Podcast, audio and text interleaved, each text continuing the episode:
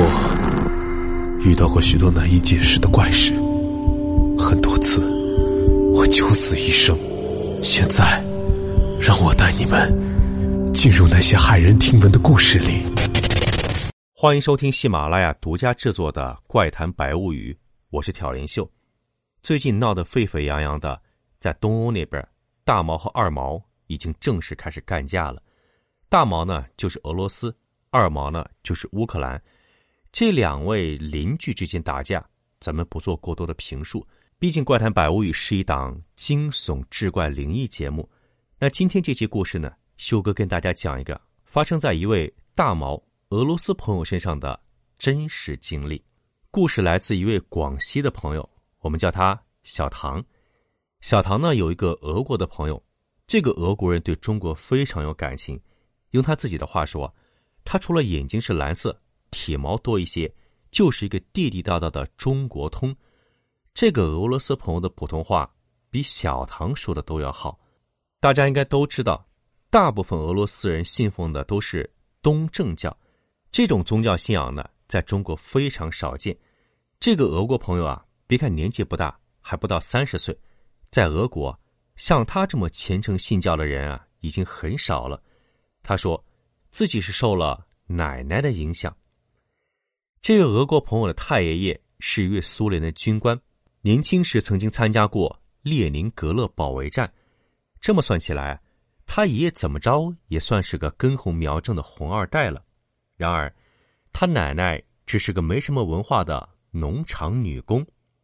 据他说，他爷爷宁愿放弃军队的工作，跑去农场和他奶奶结婚，就是因为他奶奶年轻时长得非常漂亮。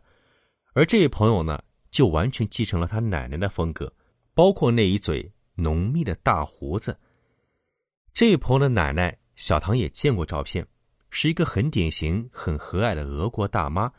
但是小唐一直怀疑，他老人家上唇长的不是这位朋友所说的绒毛，那东西就叫做胡子。闲话说的太多了，咱们进入故事的主题。大概几年前啊。这位俄国朋友在北京上大学，他的父母都在中国工作。那年暑假，他突然接到奶奶的急电，说妹妹生病了，让他一定要回去帮忙照顾一下。而这个暑假呢，他根本没打算回去，在中国有很多事情要做。但妹妹病了，病得很严重，没办法，他只能先回家去。一到机场，他看见妹妹来接他了，而且是活蹦乱跳，直扑过来，健康极了。根本不像是生病的样子，他先是很高兴，然后有点生气，训斥妹妹：“你怎么能开这种玩笑呢？”妹妹说自己的确大病一场，但是现在已经治好了。各位，这哥们儿当然不会相信。从接到奶奶电话到他回国，只不过短短三天时间，既然是大病，怎么可能这么快就好呢？后来他才得知，妹妹说的一切。都是真的。前几天，妹妹和几个朋友到野外去郊游，回来突然半边脸没有感觉了，赶紧去了医院。医生检查后说是周围面部神经麻痹，告诉他要怎么治疗、有何风险等等。当时是奶奶陪妹妹一起去的，而这些话呢，都是医生必须事先告知家属的内容。但是奶奶年纪大了，妹妹又才十几岁，一听病的后果和风险很大。当时都吓坏了，赶紧给家里爸爸妈妈和这位朋友打电话。回到家中后，妹妹先是吃药治疗。第二天，妹妹正在病床上睡觉呢，忽然觉得不对劲儿。她睁开眼，看见床头站着一个人，这根手中拿着一个什么东西，在自己脸上方正在那比划呢。妹妹吓得大叫一声，顺手打开床头的灯，一看，原来是奶奶。妹妹这才松了口气。再看奶奶手里拿着向她比划的是个圆球形的小东西，妹妹睡眼朦胧的揉揉眼，再仔细看去，居然是一个人的眼球。妹妹吓得从床上直窜下来，光脚就往门外跑。奶奶不愧是俄国老太太，她已经七十岁了，而妹妹只有十五岁。奶奶过去一把拽住孙女，摁在床上，妹妹使劲挣扎，但却动弹不得。奶奶一边拿着那颗人眼球在她眼前比划，一边嘴里念念有词。妹妹虽然惊恐，但也听得懂。奶奶念的是东正教的经文。就这么折腾了半个多小时，奶奶才放开了妹妹，出了病房。妹妹被吓得一夜都没睡。想不到，从小那么和蔼可亲的奶奶，居然是个变态杀人狂，不光杀人，还要挖人的眼球。妹妹很纠结，又很害怕，要不要报警呢？最后，她鼓足勇气，决定和奶奶谈一谈，劝她改邪归正，甚至去投案自首。妹妹走到奶奶的卧室中，发现奶奶正在那祷告呢。看到妹妹进来，奶奶用眼神示意她稍等一会儿。妹妹忐忑不安的坐在床上，心神不定的四处打量。她一抬眼，看到奶奶床头柜上。老花镜后面，赫然放着那颗人眼球。当时妹妹一见都想吐出来。这时奶奶祷告完了，过来摸摸头，问她：“好点了吗？”妹妹知道，奶奶还是爱着自己、关心自己的，只不过误入歧途。她想起奶奶要在监狱里度过余生，非常难过，一把抱住奶奶，哭着给她讲道理，劝她赶紧自首。这下子奶奶被他搞糊涂了，听他哭了半天才明白他是什么意思。奶奶当场笑得岔了气儿。奶奶松开妹妹，走到床头柜边，把那颗人眼球拿过来，让妹妹摸一下。妹妹当然害怕，打死也不敢。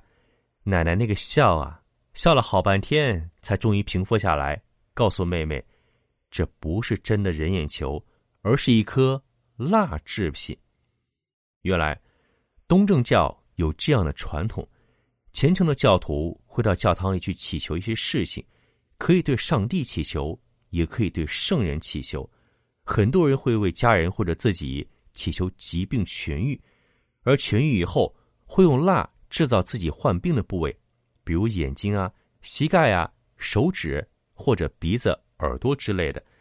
这些东西治好后会奉献到教堂中，这就和很多中国人习惯。到寺庙里去献一块有求必应的牌匾，性质差不多。而这些蜡制品，在虔诚的教徒看来，也是具有法力，可以治病的。所以奶奶好不容易才突然借到，应该说请到了这个教堂中的眼球。这么一解释，妹妹才终于明白。她仔细看那颗眼球，果然的确是人造的，根本不是什么真人眼。这么虚惊一场，奶奶也笑了。这一笑，奶奶把她抱住说：“哎，小宝贝儿，你好了。”原来，妹妹这时惊奇的发现自己的脸有知觉了。这个故事呢，其实很简单，过程呢也并不复杂，但是呢，它神奇的就在于没有经过医学治疗，而这位朋友妹妹的病真的好了。那到底是神奇的法术？还是亲人的感情治好了妹妹的病呢？当然，我们已经无从而知。其实，俄罗斯啊是一个很神奇又很美丽的国家。不知大家还记不记得，在几年前，网络上曾经有一档《通灵之战》的节目，它讲的就是啊，在俄罗斯举办了一场法术真人秀，从全世界各地找来了各种各样的法师、巫师、术士，还有一些通灵者。让他们坐在一起啊，当场面对面进行法术的竞赛。这档法术真人秀节目啊，现在网上应该还能找得到，有些段落啊还是很有意思的。如果你有兴趣，不妨去找一找看一看。如果我没记错的话，在这些演员呸，不叫演员啊，在这些参赛者中间啊，好像还有一位中国的选手，他当时呢也使用了一些非常神奇。而又很具有中国特色的，怎么说呢？我们暂且把它叫做一种不可知的超能力吧。当然了，这档节目是真是假，或者说这些参赛者的能力是真是假，我们也无法得知。反正呢，它是一档娱乐节目，大家看一看，图个新鲜也就得了。在通灵之战中啊，你可以看到很多来自世界不同国家、不同地区、各种各样、花样百出的。法术、巫术，还有各种各样通灵的能力。如果你有兴趣，一定要去看一看哦。好，那今天的故事就跟您讲到这儿。如果你想收听更多神奇而又诡异的传说，欢迎在喜马拉雅搜索“挑帘秀”或者搜索“明清异闻录”，好故事等你来哦。